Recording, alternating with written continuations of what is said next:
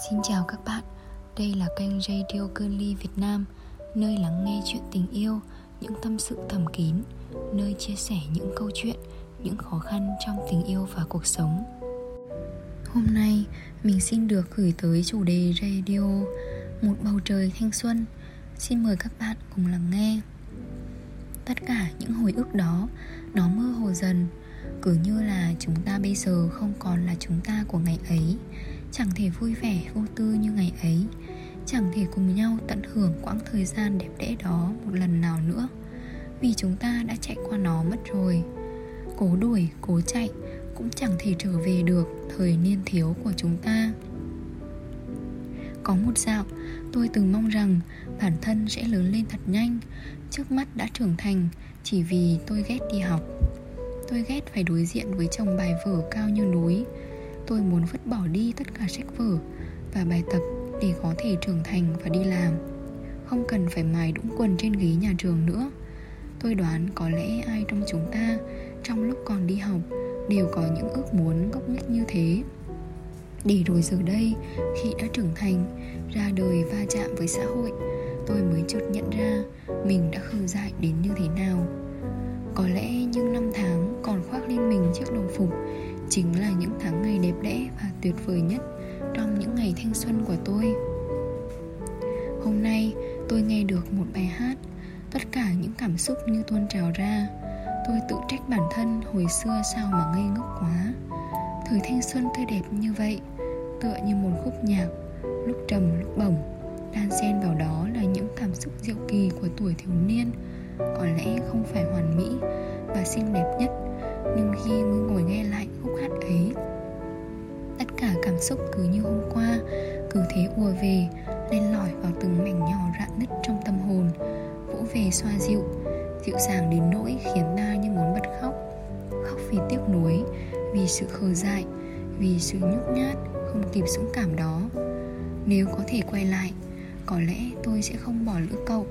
Có lẽ bây giờ chúng ta không phải kẻ trời Nam, người đất Bắc. Có lẽ, nhưng trên đời lại chẳng tồn tại nhiều có lẽ như vậy. Cố gắng đuổi theo, nhưng dáng vẻ mặc đồng phục đầy khờ dại của cậu thiếu niên năm ấy lại càng xa. Dáng vẻ chúng ta một kẻ chạy, một kẻ đuổi, điên cuồng trên sân thể dục, rồi vấp ngã vẫn nở nụ cười như những kẻ ngốc. Đúng là những kẻ ngốc thật mà, nhưng lại là những kẻ ngốc tuyệt vời nhất.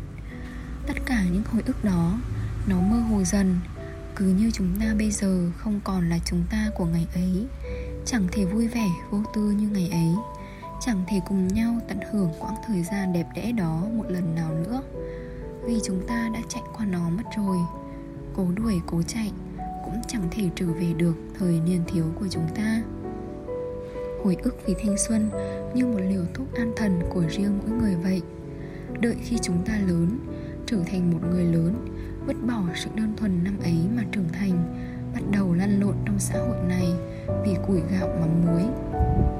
Quên đi thuở thiếu thời ấy, quên đi sự ngây thơ, thiện lương từ thuở đầu.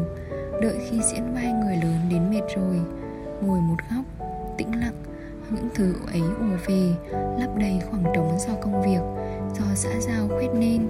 Chúng ta có lẽ sẽ bật cười vì sự ngây thơ của bản thân năm ấy, sẽ bất ngờ vì sự điên cuồng của bản thân năm ấy, và chúng ta sẽ rơi nước mắt vì sự bỏ lỡ của bản thân năm ấy. Thuở ấy điên cuồng mà đẹp đẽ, ngây thơ mà sáng lạn.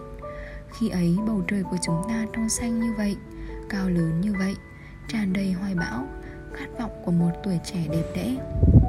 Bầu trời của chúng ta hôm nay có lẽ vẫn trong xanh như vậy mà thôi, nhưng xanh một màu đất khác. Hoặc là giờ đây chúng ta vốn chẳng có thời gian để mà nhìn lên bầu trời, xem nó to lớn như nào, trong xanh như thế nào nữa rồi. Trong cuộc đời con người có lẽ sẽ phải bỏ lỡ rất nhiều thứ. Đường đời dài như vậy, rất nhiều người phải rời đi, rất nhiều câu chuyện sẽ phải đi đến kết thúc. Nhưng ít nhất chúng ta cũng đã được gặp nhau, ít nhất cậu ấy cũng trở thành một mảnh ghép quan trọng của bức tranh thanh xuân tươi đẹp của tôi. Nhờ có cậu, tuổi thanh xuân của tôi mới trọn vẹn được như thế. Người tôi thích năm 16 tuổi ấy giờ đây đã sắp kết hôn rồi. Xin lỗi lời ước hẹn năm đó của chúng ta, tôi lại chẳng thể thực hiện. Cô dâu không phải tôi, là một cô gái khác. Cô ấy vô cùng xinh đẹp, mặc chiếc váy cô dâu trắng như tuyết, tựa như một nàng công chúa đứng cạnh chàng hoàng tử tuổi 16 của tôi. Mối ràng buộc duy nhất giữa tôi và cậu chính là tuổi 16. Quãng đời sau này sẽ thuộc về cô ấy. Mong cậu sẽ sống thật hạnh phúc. Cảm ơn các bạn đã lắng nghe radio của Girly Việt Nam. Mọi thắc mắc và chia sẻ câu chuyện xin gửi về fanpage Facebook Girly.vn hoặc website www.girly.vn. Xin chào và hẹn gặp lại các bạn trong các số radio kỳ tới.